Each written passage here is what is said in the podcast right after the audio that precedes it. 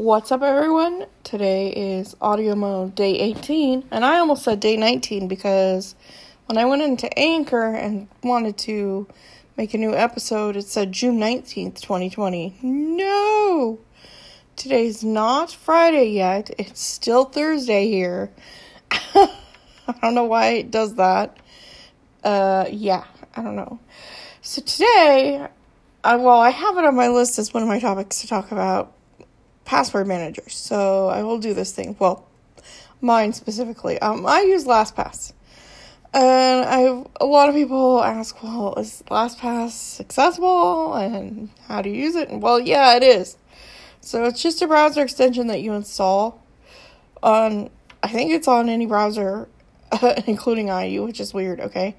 Cuz I don't know anyone who uses IE these days, but okay. Anyway, um so I have it on Firefox and Brave and, you know, yeah, any other browser that you might run into come into contact with.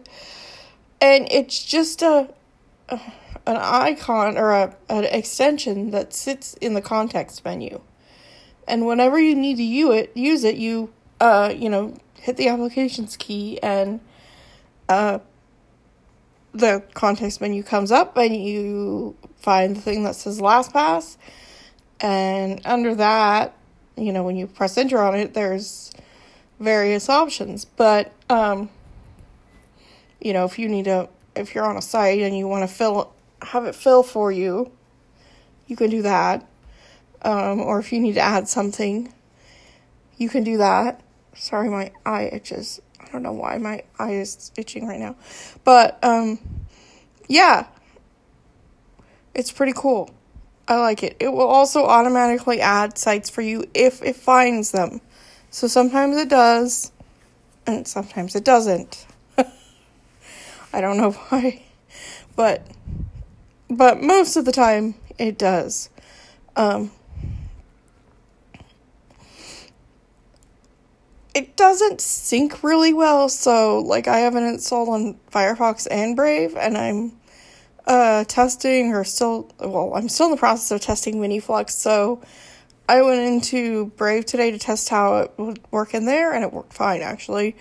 But um, my my login information was on LastPass in Firefox, and not added to LastPass on Brave, which is kind of weird because you would think LastPass is a cross browser, cross you know, cross device sync service. You you know, you think it's that kind of thing. But I went into the LastPass on Firefox. I went under edit, there's an edit option. I clicked the show password button and I copied it from the form and I pasted it into the login thing for MiniFlux on Brave and LastPass automatically found that there was a password and a username there. So yeah, it's really easy to use. Um, I use very long, very random 30 character passwords that are generated by a password generator that I use. Um, I don't use memorable ones. I don't use mnemonics to try and remember my passwords. It's just long, random 30 character strings that LastPass stores in the password vault. And I mean, LastPass has all sorts of other features that I don't need, like family sharing and that kind of thing. Um, I suppose if my family were smart enough to use LastPass. Whoa. Wow, I hope they don't find out this, find this post. Uh, then I might need to use it. Um, I don't have any, you know, emergency access set or anything like that. Um,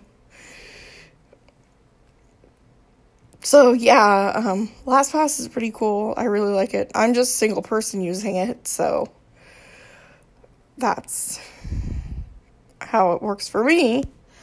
Um, I'm not a company or an enterprise. They do have all those options, though, for company or an enterprise um, features, those kind of things. It's pretty cool. I like it. Anyway, I think I'll be finished. All right.